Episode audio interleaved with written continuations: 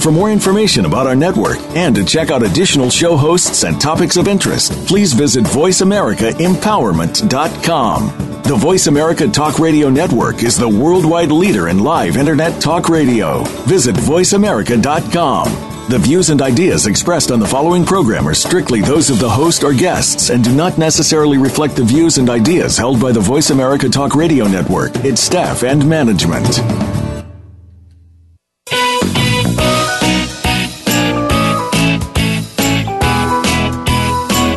The human mind, body, emotions, and spirit are more powerful than anyone can imagine, and we can learn to use them in new and powerful ways to create the life we've always dreamed of.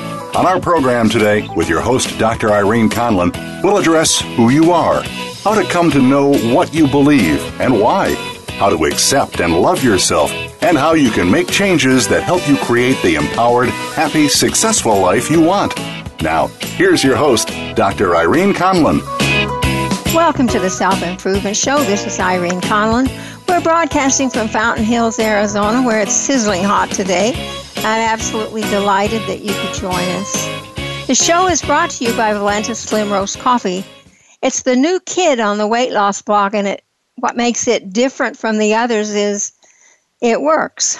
I've lost almost 30 pounds now, and everybody who's using it is reporting remarkable weight loss without stressful dieting. If you want to know more, go to the self improvement blog, take a look around. There's several things about it there. While you're there, read the information about today's guest, see her picture. She's coming to us today from Australia, where right now it's six o'clock in the morning on Friday. I always love doing this when I'm talking to someone a day ahead. Uh, we're going to give her just a minute to sip some coffee or tea while we introduce the show. To say that relationships are complex is definitely speaking in understatement most of us don't really know ourselves, much less do we know someone else. And some of us go into marriage with the notion of happily ever after. We're shocked when that isn't the case, and we have to work at it. And we don't even need to talk about the divorce rate to know that. Uh, the divorce rate just continues to climb. Contemporary relationships seem frenetic at best, especially if there are children involved. Between jobs, children, and upkeep of the home and all the responsibilities we take on, there's barely enough time to say to our beloved, How was your day? and listen to the response. So, how does a relationship get nourished and nurtured? We're going to talk about that today. How does it remain calm? Can it? Sarah Napthali is the mother of two young boys who tries to apply Buddhist teachings in her daily life. Her working life has ranged from teaching English as a second language in corporate training to human rights activism and interpreting. Since becoming a mother, she has focused on writing, initially for companies and later for individuals wanting to record their memoirs. With sem- seven memoirs completed, She's now the author of Buddhism for Mothers, which has been translated into nine languages to date, and Buddhism for Mothers with Lingering Questions. Uh, my kids are in their 40s and I still have questions. Since the children started school, and I love this, Sarah's pleased to report that she manages to meditate daily. I remember those days too when you didn't have time for your own thought, just one thought, much less meditation. She's the author of the recently published Buddhism for Couples A Calm Approach to Relationships. And it's an absolute honor and pleasure to welcome to the Self Improvement Show Sarah Napthali. Sarah, welcome. Oh, thank you so much for having me, Irene. It sounds like you're right next to me. I love being able to talk to Australia and have it sound like we're in the same room. it's always so much fun. I'm yes. going to ask you that awful question that I ask everybody. Tell us about yourself. Who is Sarah Napthali? Sure. I'm the mother of a 17 year old boy and a 13 year old boy.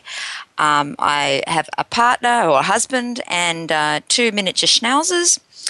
And um, recently, I've started full time work in child protection, but for about 15 years before that, I was at home um, writing books about uh, applying Buddhism to parenting. Um, until recently, uh, applying Buddhism to the couple relationship, and yeah, as you said, r- r- writing the occasional memoir for whoever wanted one. Um, so yeah, I my original degree was in business, um, but and then I topped up my studies with some psychology, and um, that's pretty much captures me on paper. and so now you're working at. Did you say Child Protective Services? Yeah, Child Protection Services. Yeah, so, it's, yeah. it's a full time, high pressure job, so it's quite a culture shock from being an author at, at home.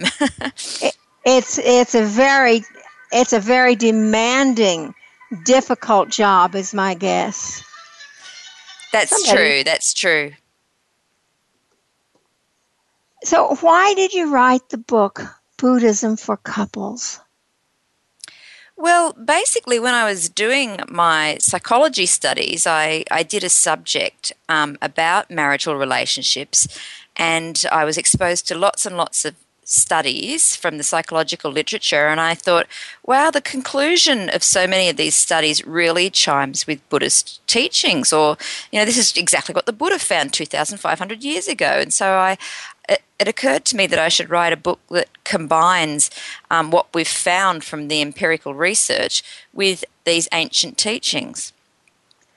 And you know what? I, I wasn't really aware, aware as a key word here in today's discussion. I wasn't aware that there really wasn't that much written from a, a Buddhist point of view on couples and marriage. I mean, there's tons of books by everybody else, um, and yours is so incredibly down to earth and practical. It isn't at all what I, what I thought it would be uh, when I when I first got it. And I have to say, I love the cover just looking at the cover of your book is calming to me. So, you know, when, when you get into the inside and really read some of the things that you're putting forth, um, the book is, is very, very helpful. And I would recommend it, and I will right now. You know, if you have not gotten this book, it doesn't matter whether you're a Buddhist or, or what your belief system is, this book can help you with your relationships. And you can get it at, at um, probably every bookstore, and certainly you can get it on Amazon.com. It's it's just absolutely great, great reading. You say the power of Buddhist teachings is that they guide us to delve deeply into our psyches. We become aware of the working of our minds and bodies. Why is that so critical that we have that understanding of ourselves? We're talking about couples. I think because we tend to live in a bit of a dream state, a bit of a trance state. Some people call it automatic pilot. We're very much driven by our habits and by our conditioning. And it's quite rare in our fast lives these days that we that we pause and realize that we've got so many more choices than we allow ourselves. We have so many more choices in our about our thoughts and about our um, about our mood. Um, I mean, not not that you can choose your mood, but really, if you if you can be present, if you can be mindful, then you've got more options about how you respond to whatever's in front of you. Do you think anybody can really know anybody else unless they know themselves first? No, and I think that's particularly um, applicable when it comes to empathy. Um, if you can't be there for your own suffering, if you can't be there for your own sadness or your own stress, um, if you just convert every emotion that comes along into anger, then yeah, you're not going to be there for your partner's sadness or stress. If you can't be there for your own, why would you be there for somebody else's? Exactly. You know, we talk a lot about meditation. Um, and I know you say now that you, now that the kids are in school, you can meditate every day. Uh, is there any way to get to know yourself without meditating? Well, I can't think of a thing. I mean, I really can't. med- meditation doesn't just have to happen on a cushion. I, ideally, it does, but I, I know that there are weeks, months, sometimes years in people's lives where their bum just isn't going to hit a cushion. Um, but you know, there's traffic lights, there's waiting for your computer to start, there's sweeping, there's chopping vegetables, there's all sorts of times when you can turn inward. Um, life doesn't always require 100% of our brain, so we can we can apply uh, mindfulness to just about whatever we're doing, and we can find little little spots in our day to pause, e- even for one minute. It will make a difference to stop that um, all those cascading thoughts, the waterfall of, of thoughts. You can you can get behind that anytime you choose to. Yeah, I can see how the things in your book would work if you're both Buddhists. Sometimes I couldn't quite see how it would work if you weren't. But your husband is not a Buddhist. And and it's been working for you. You've been putting in the book the things that you've been practicing. So how do you make that work? How can you how can you help your partner accept some of these ideas or some of these practices? Sure. Um, well, the Buddha was never teaching us to be doormats. Like the Buddha does teach things like compassion and generosity, uh, but he wouldn't expect us um, to to put ourselves last. Uh, you know, compassion's meant to be towards every human being, including yourself. So, uh, if you feel like you're doing way too much of the giving in the relationship, or way too much of the compassion, or uh, if there's any unfairness, uh, by all means address it. Um, and I guess Buddhism provides tools to do that skillfully so that you're not just arguing or sulking or nagging or yelling. Um, you're finding skillful ways to do it. And, you know, an example of that for me, uh, probably about once a year, I would sit down and, and write uh, my husband a letter where I just very, so I could very calmly put to him the issues. I mean, we have our share of, of, little mini arguments along the way too. But some sometimes if I feel like, oh, look, if I just bring this up, there's it, it's a very hot potato, um, and he, you know, he might interrupt me, and I might not be able to express my thoughts calmly. Um, then I'll put it in a letter, and I found it so effective. Uh, especially because you can edit that letter to make it more tactful and sensitive and skillful. And how does your husband receive that? Is he okay with that?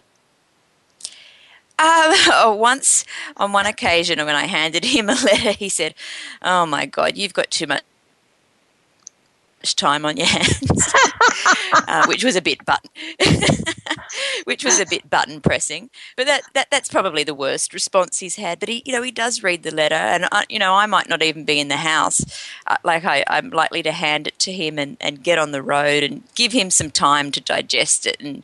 Um, to deal with his reactions so that by the time we both address it again, um, we're, we're in a calm place. And, you know, there's been times when we haven't even needed to address it again. He's just taken what I've said on board based on the letter alone. That's remarkable. Does he ever push back because he's not into some of the teachings or some of the practices that you are you're in that you're involved in? Does he have a problem with that? Uh, not at all. I'm because I'm not. I'm never trying to convert him or um, push the teachings on to someone who doesn't want to hear them. Um, yeah, I, I, mean, he's he's a very rational person. He's an engineer, uh, so you know he, he'll always listen to reason. And Buddhist teachings are very reasonable. Yes, they are. And on that note, we're going to go to break. This is Irene Conlon with my guest Sarah Napthali saying, "Stay tuned." We'll be right back with more.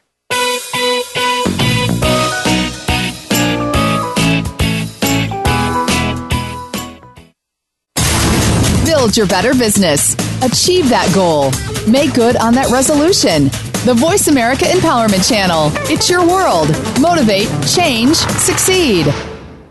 When you think of inspiring women, who comes to mind? Is it a visionary like Oprah Winfrey? Political or legal figures like Hillary Clinton or Sonia Sotomayor? Or how about entrepreneurial business leaders like Meg Whitman? No matter whom you might be thinking of, make sure to add one more to that list Deanne DeMarco. She's the host of today's Inspiring Women. Each week, Deanne turns you on to the next rising star in business and leadership and what their successes and challenges have been. Listen every Thursday at 3 p.m. Eastern, noon Pacific on Voice America Empowerment.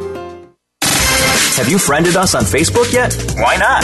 Just go to facebook.com forward slash voice America or search for the keywords voice America. Once you are part of our Facebook network, you'll receive daily messages about what's happening with our shows, this week's featured guests, and new happenings of the Voice America Talk Radio Network. And you can add your voice to the always active discussions on our wall. Just go to facebook.com forward slash voice America or search for voice America. Think you've seen everything there is to see in online television? Let us surprise you. Visit VoiceAmerica.tv today for sports, health, business, and more on demand 24 7.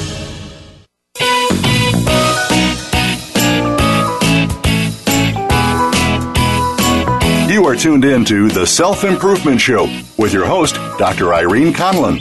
Got a question for Irene or her guests? Call into our live show at 1 888 346 9141. That's 1 888 346 9141. Connect with Irene via email. Our address is the self improvement blog at gmail.com. Now, let's get back to the Self Improvement Show. Here again is Dr. Irene Conlon. Welcome back to the Self Improvement Show. This is Irene Conlon. My guest today is Sarah Napthali. We're talking about Buddhism for couples, a calm approach in relationships. Some relationships I've seen are anything but calm. And so I, I just find it really lovely to talk about things that can help any relationship. Sarah, you say cultivating a Buddhist practice has required you to be honest about your own role in relationship problems. Now, what does a Buddhist practice look like, and how does it require you to be honest? Yeah, I think a lot of people would assume, oh, um, a, a, Buddhist in a marital relationship now, let's see, they'd have to be super calm and super nice all the time, um, which is quite a repulsive thought to yes, me. Is, um, yeah, because you know, really, that that's not sustainable, and, and that's probably quite a common misconception that I've felt fell for myself in the past, actually. Um, but Buddhism is much more about being um, honest about at, with with yourself about what you're feeling. So you know, if you if you wake up feeling angry and moody or out of sorts, um, you know, rather than picking your partner and, and assuming that it's their fault or blaming them, snapping at them, you're honest and uh, you know, you, you turn inward, you, you realize there's lots of tension in my body, or my body's feeling groggy and sluggish, or even a bit fluey. Uh, so and you know you, you acknowledge that your thoughts are grumbly and cranky and negative so yeah if you can be honest about how you're feeling then it saves you from sniping at the other people in your family um, and with with honesty about uh, how we're behaving and with taking responsibility, then we're inevitably going to be a much better partner. You know, this kind of thinking is beginning to permeate uh, our thinking across the board now. You know, and you know, a lot of people aren't aware that much of it came from Buddhist teaching. I know when I was young, we were not taught about awareness. We certainly weren't taught meditation. But I found that you know I am beginning to to realize, oh my gosh, I got up this morning just feeling just so grouchy. What's what's going on? What's going on in me? And when I sit down and look at that, you know, usually I can, you know, I can say, hey, I, I don't really need that and go on with my day. Not always, but usually just recognizing that that's how it is. Now, the only one I have to snap at is my dog. He does not appreciate it. Um, but, you know, so, so in your day, what does a Buddhist practice look like? Well, in, in my day, I try to meditate for 20 minutes, half an hour before I go to work, um, just to remind myself. I, I, guess, you know, some people talk about a mindfulness muscle, and I feel like if I meditate, um, it, it, it's a workout for that mindfulness muscle and I'm much more likely to use mindfulness throughout my day. Um, some people uh, don't need the meditation sit to be mindful because they can apply it quite easily. But um, yeah, I think the analogy of a muscle is quite effective. But yeah, throughout my day, um, you know, I'm in a very high pressure work, but even still, there's lots of pauses um, that I can create uh, as I'm driving. I stop at traffic lights. Um, as I'm doing sort of more menial or mindless tasks, I can tune into my breath and and you know just ask myself, so how am I feeling at the moment? What's it like to be me right now? Oh, I've got a bit of tension in my shoulders. I might breathe into that, let go of that. I'll, I'll tune in to my thoughts often. You know, what kind of thoughts am I having at the moment, and and how's this affecting my mood or my energy levels? So just tuning in, turning in, and uh, checking what's going on, and then in your interactions with others, um, are you really listening to them? Um, are you really being present for them, or are you spending your whole day leaning into the future? Um, rushing to, towards the next task and never quite being there in the present. Um, I know I do spend a lot of time rushing, and I'm always pulling myself up, you know, to be more present, to be more accepting of where I am right now, rather than just leaning forward all the time. And that's not necessarily an easy thing to do. You talk No. about mindful listening. I love that term, mindful listening. And as as we were in the break and as you were just talking, I'm thinking how different it must be for some of these children you work with who are in sometimes disastrous situations that you listen to them mindfully. They must be aware that you're listening on a different level. Yes, well, to be honest, I don't spend nearly as much time with the children as I do with their parents, who, you know, like I might do a quick interview of the child at school without asking them really direct questions. You usually get them to draw pictures and see what comes out of it. Um, but I do have to listen a lot to their parents who who are the ones who are struggling with mental health or drug addiction or intergenerational disadvantage, poverty, whatever their issue is. Um, and it's it's oh it's just so therapeutic. So few people listen. That that when somebody finally comes along who's prepared to listen people just tend to melt um, and and really work with me. Um, if, if they feel heard and understood and have their feelings validated um, they're I have found that they're just so much more open to um, following a safety plan. And almost everybody reacts differently than usual when when you're into mindful listening because you can sense when somebody's really paying attention. And when they're tuned into your station you just know. And and it make it makes so much difference. You talk about self-compassion. And as I was thinking about self compassion, and I totally buy into it, you absolutely have to be gentle and kind to yourself and know where you are.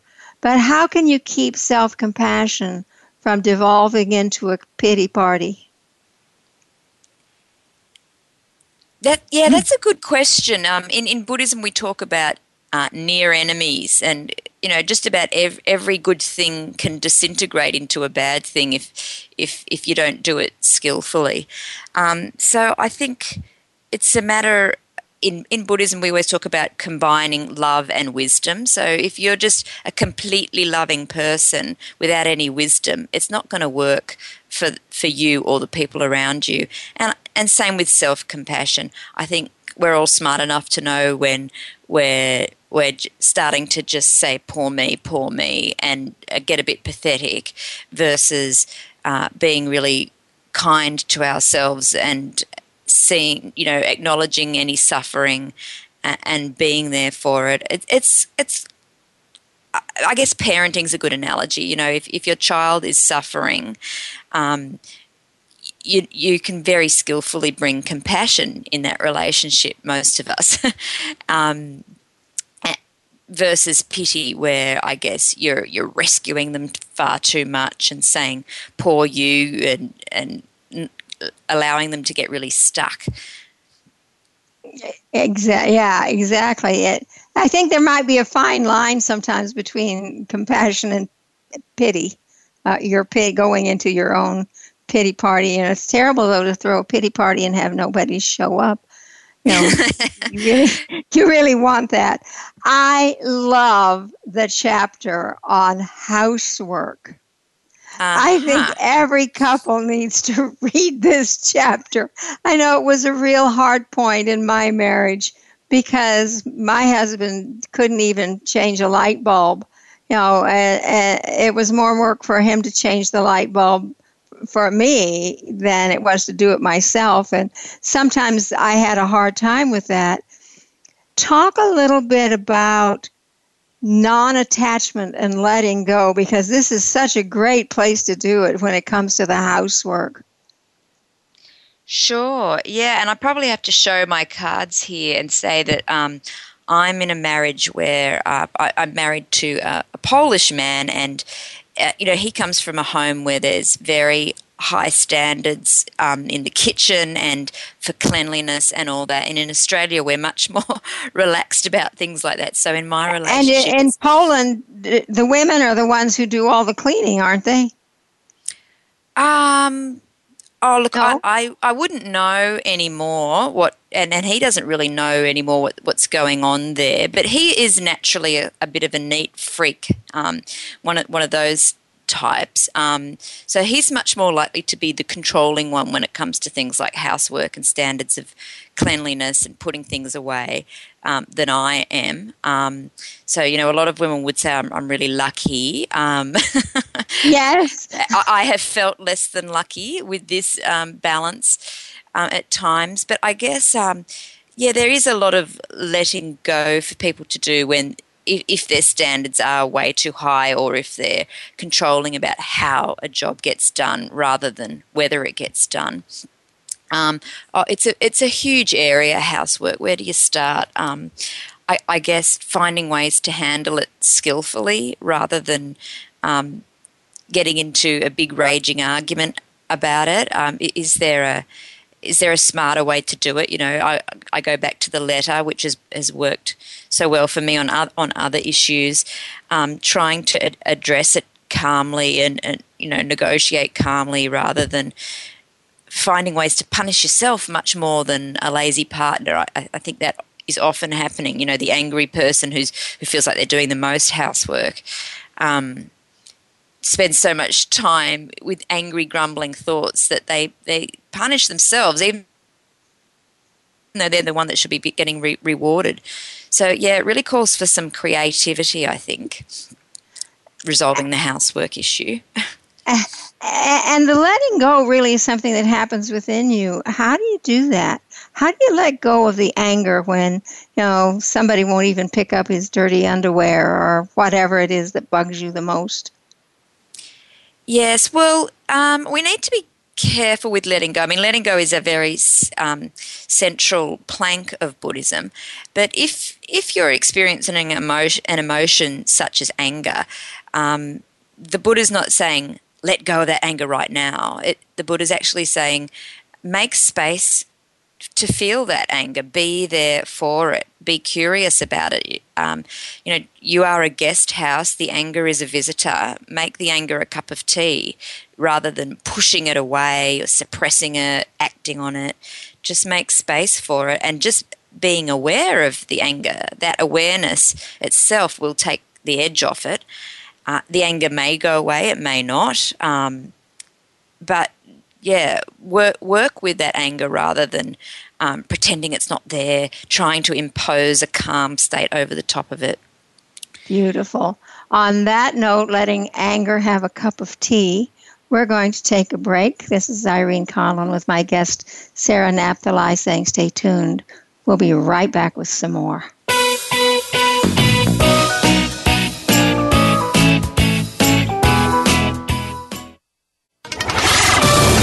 We're on Facebook along with some of the greatest minds of the world, and that includes you.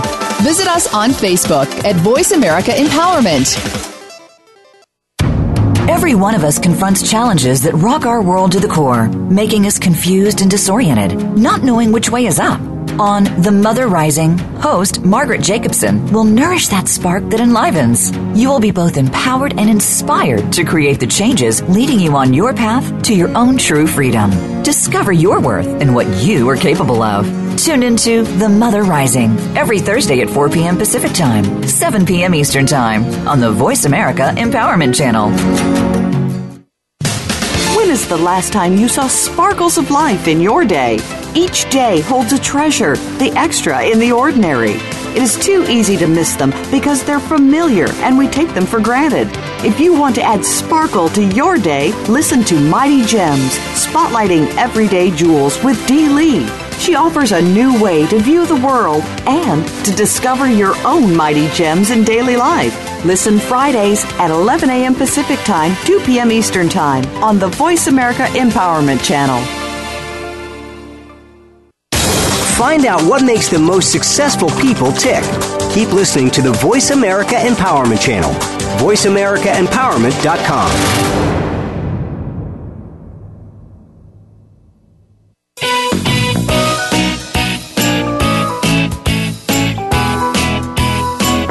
Are tuned in to The Self Improvement Show with your host, Dr. Irene Conlon.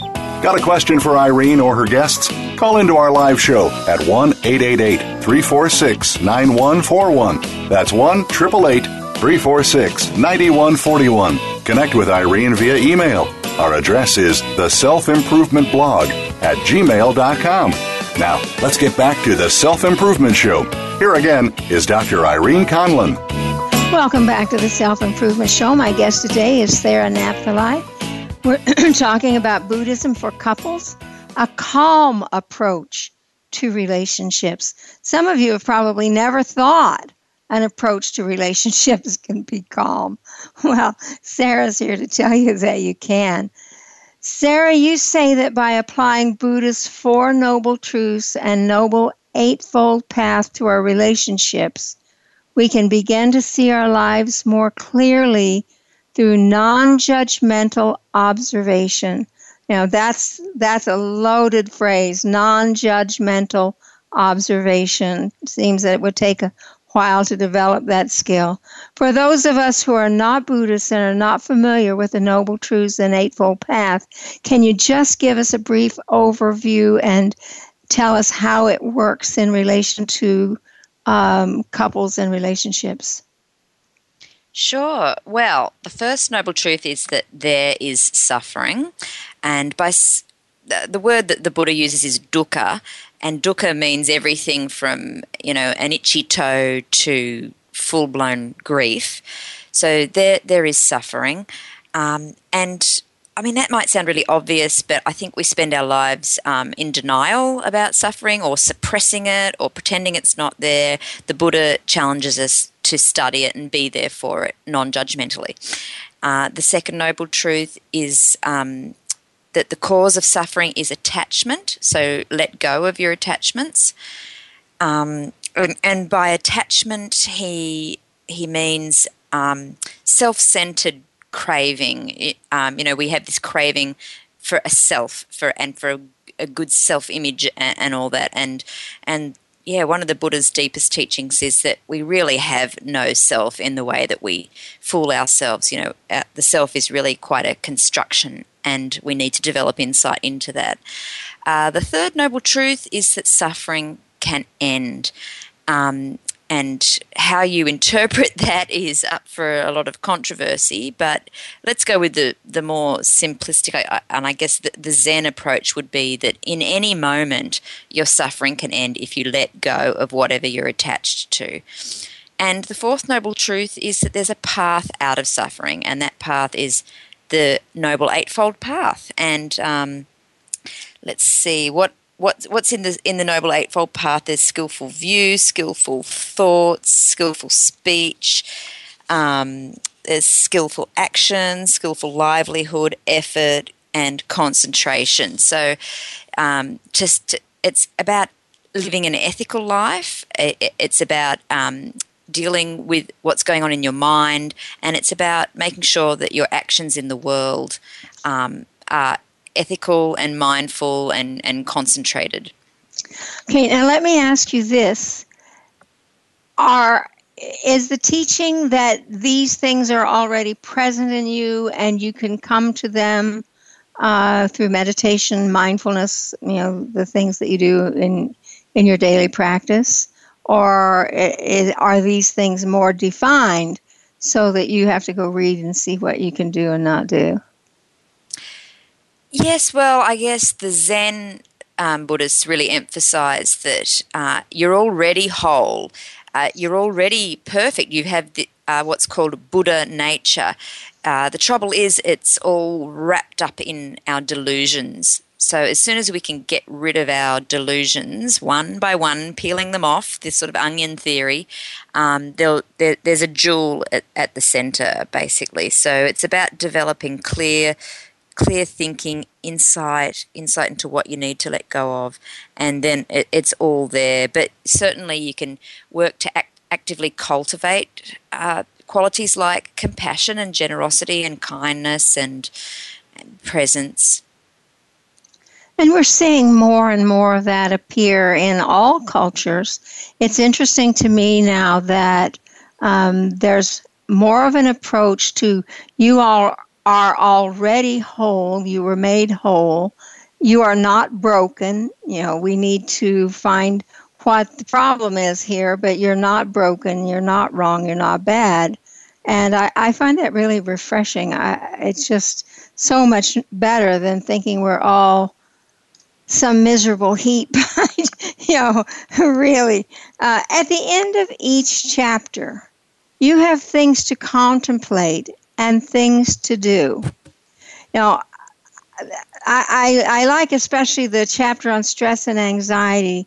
You suggest contemplating whether you see yourself as a victim of circumstances. That sort of thing is what you have people contemplate. How does this work if only one person is doing the contemplating?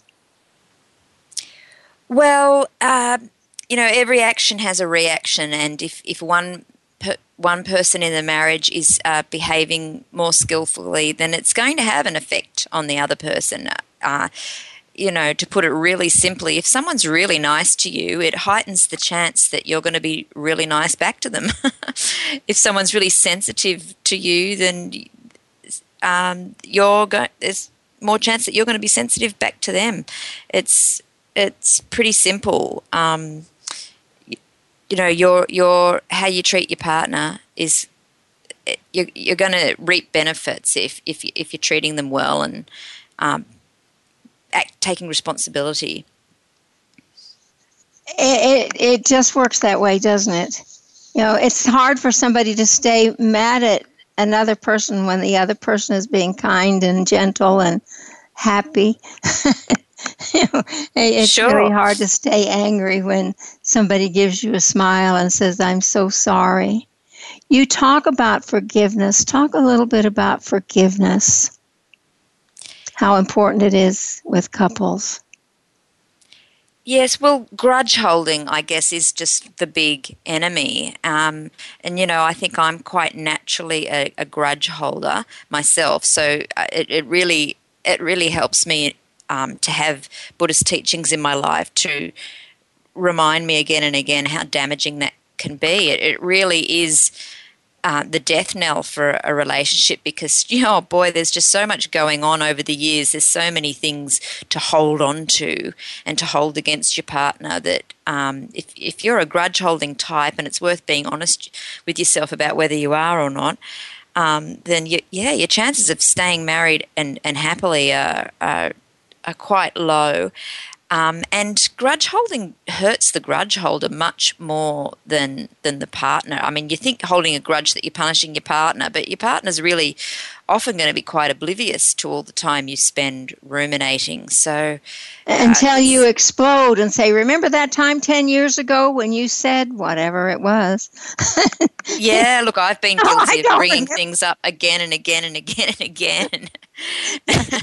They're totally surprised. They, oh, I never said anything like that. mm. and some of us do. We, we, you know, we just hold on to it, hold on to it, and then all of a sudden we explode with all the things that we've kept in there, like some big bomb or something. you make this statement. I think this is so powerful. You say many would argue that how we interact with others is the ultimate test of spiritual practice. Can you expand on that thought a little bit? How we sure. interact with others is the ultimate test of spiritual practice. Hmm. Well, I think you can really fool yourself um, as a Buddhist, and, and you know go into a silent retreat for six months and and feel like you've made enormous spiritual progress. But if you you know came out of that silent retreat and were treating people coldly or were getting into conflicts with people and getting on everybody's nerves, what you know what have you really achieved? And I think also relationships really hold up a mirror and show us our our weak spots and the spots that we possibly need to work on in ourselves. So in Western Buddhism in particular, there's a real emphasis on using our relationships as a vehicle for spiritual practice, much more than in the East, where I, I think. What's the difference between Eastern and Western Buddhism? Uh, probably just uh, cultural differences. Uh, uh Buddhism's traveled and landed in many different cultures, and it and it tends to be influenced and uh, adapted by those cultures. So in the West, we're really into democracy, say, and uh, well, we're talking about it at least. and, but you know, that's one of our values, and egalitarianism and gender equity, things like that. So, so Buddhists in the West really do emphasize um, gender equality and egalitarianism and uh, you know everybody having a voice, uh, dem- democratic principles, think, things like that. Um, I, and I, I guess in the East, it's a much more monastic practice, and everybody defers to the monks, and the monks are celibate, whereas teachers in the West are likely to be family people uh, in relationships, and hence, I think the greater emphasis on relationships as, as a vehicle for practice here in the West. It's always interesting to me to see, well, I have to be careful how I say this, to see people who teach spirituality. And when they're not on, I mean, when they're not teaching, you know, they explode to everybody around them or, you know, to have little temper tantrums or get demanding and pushy it's always interesting to me and I, I think of your statement. I mean i've heard this before that you know the the true test of your spirituality is how you react when you're with other people and what you know when when you're in a situation that may be uncomfortable how do you handle it? You know what what are you going to do? How do you treat everybody around you? And some people that teach treat other people with great disdain. And I sometimes would like to say, oh, "What's going on here?" But it's not. It's not. It's not acceptable to do that. You you write in the beginning of your book that lack of mutual appreciation is one of the most widely cited problems of long-term relationships and one of the leading causes of divorce. How can you show appreciation to your partner? And I'm looking and we're going to have to answer that question when we come back from break. So that's a little food for thought during the break for all of us. How do we show appreciation for each other regularly? This is Irene Conlon with my guest Sarah Napthali saying stay tuned. We'll be back with more.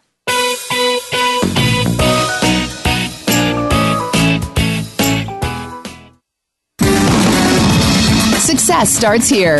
VoiceAmericaEmpowerment.com. It's your world.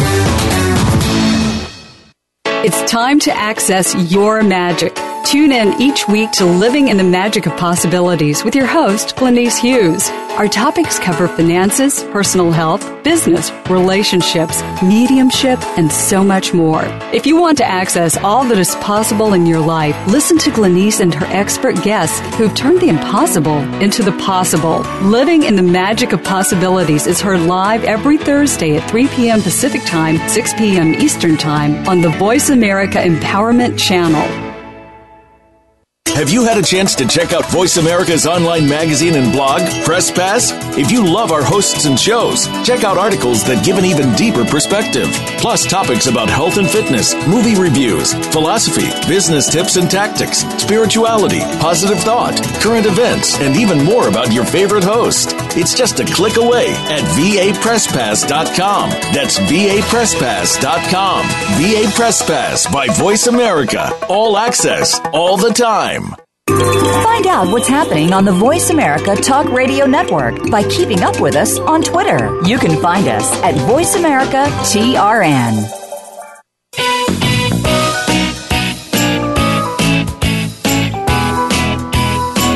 You are tuned in to The Self Improvement Show with your host, Dr. Irene Conlon. Got a question for Irene or her guests? Call into our live show at 1 888 346 9141. That's 1 888 346 9141. Connect with Irene via email. Our address is the self improvement blog at gmail.com. Now, let's get back to the Self Improvement Show. Here again is Dr. Irene Conlon. Welcome back to the Self Improvement Show. My guest today is Sarah Napthali. We're talking about uh, Buddhist Buddhism for couples, and the question we left you with uh, before the break was, how can couples show appreciation for each other regularly? Sarah, you're on.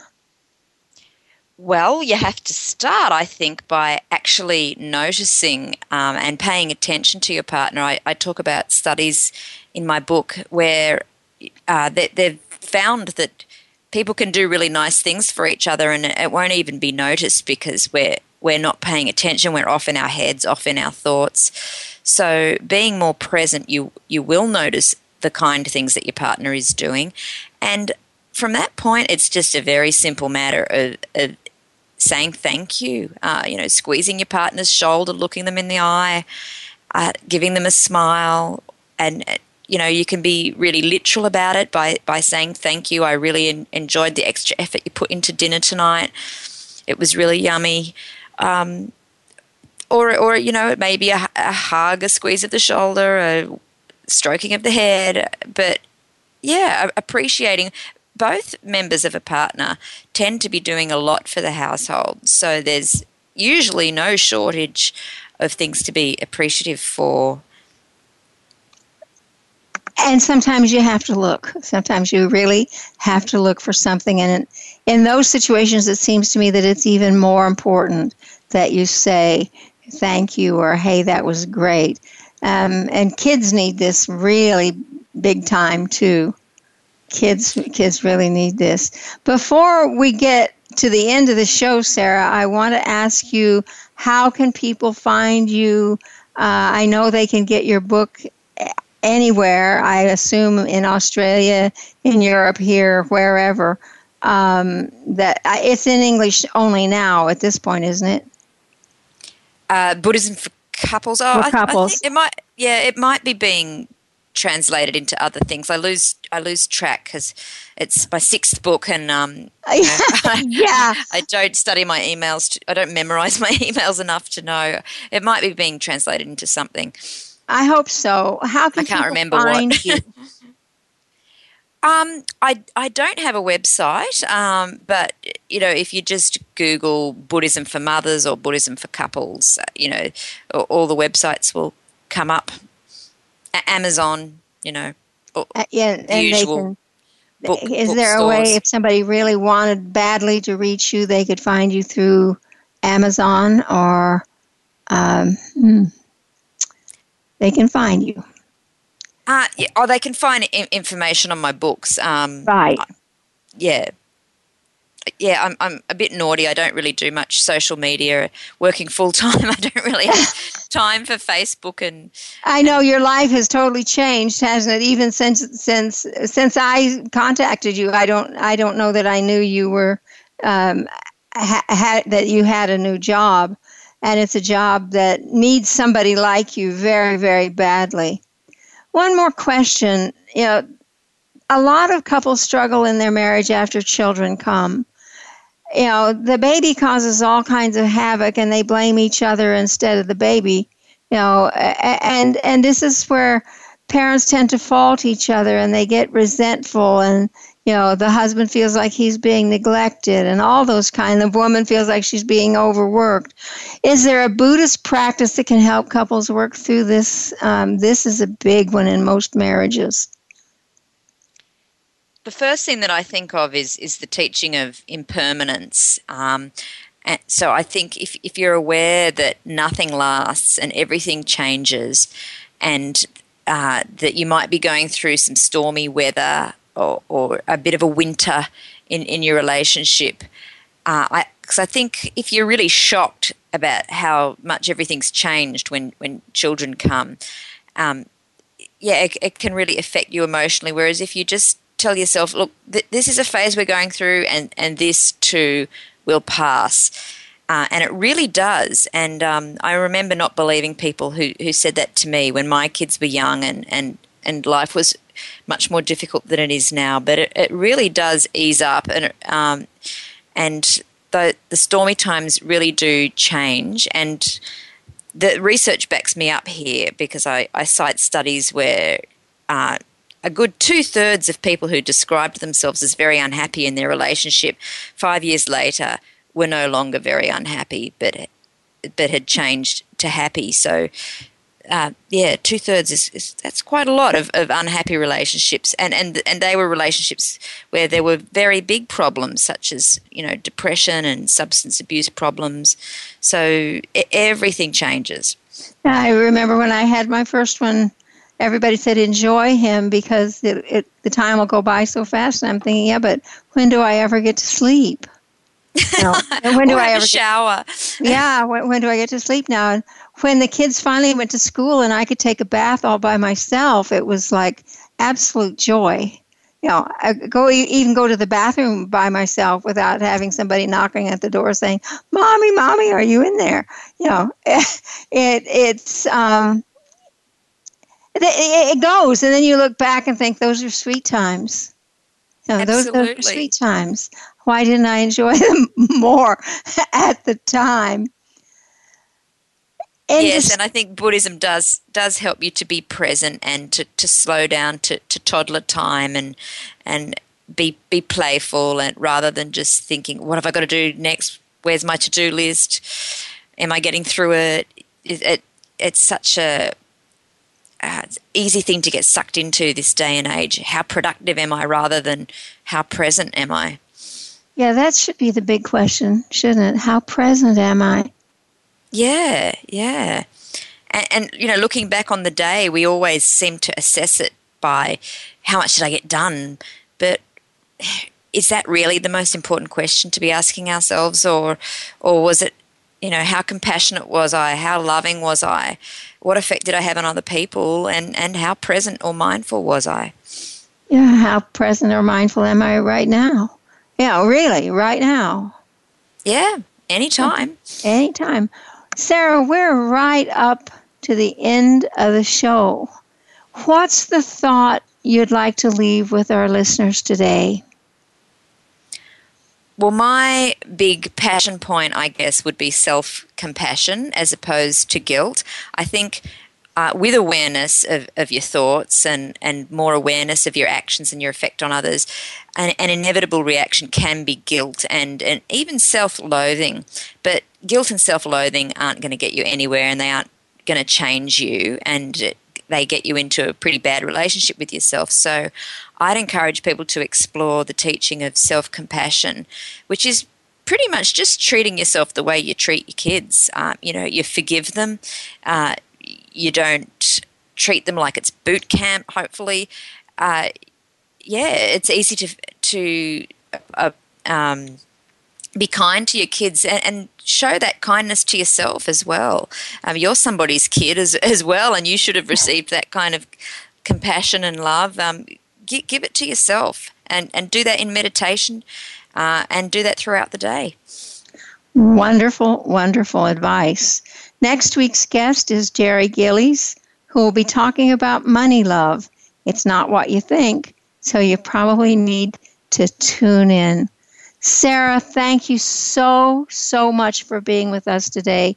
You gave us so much to take home with us after this broadcast. Oh, it's it's lovely to hear your words. You've been very kind to me, Irene. It's wonderful, wonderful stuff. Buddhism for couples, a calm approach to relationships. This is Irene Conlon with my guest Sarah Napthali, Napthali saying Thank you for being with us today and come back next week for more of the Self Improvement Show.